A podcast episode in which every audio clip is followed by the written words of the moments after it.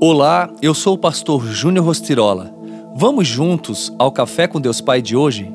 É Cristo quem o fortalece. Filipenses 4:13. Tudo posso naquele que me fortalece. Você já deve ter ouvido falar que pessoas negativas atraem situações ruins.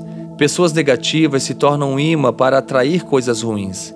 Não se trata aqui de superstição ou de se falar de energias em um viés místico.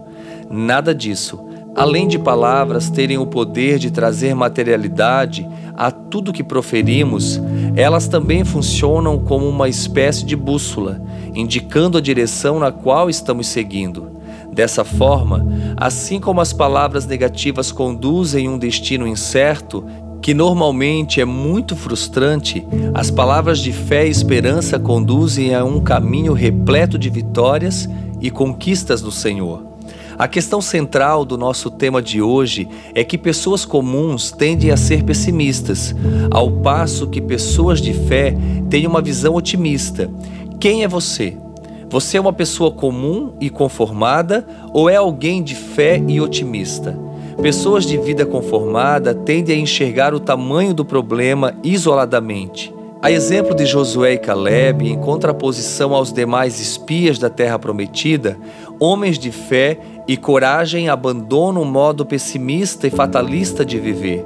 Eles entendem que viver com justificativas e reclamações não faz de ninguém um vitorioso. No máximo, gera uma pessoa medíocre e frustrada. Com isso, não adianta culpar os outros ou terceirizar as responsabilidades que são nossas e entrar em um desespero. É preciso confiar no Senhor, pois somente nele seremos fortes, imbatíveis e vitoriosos.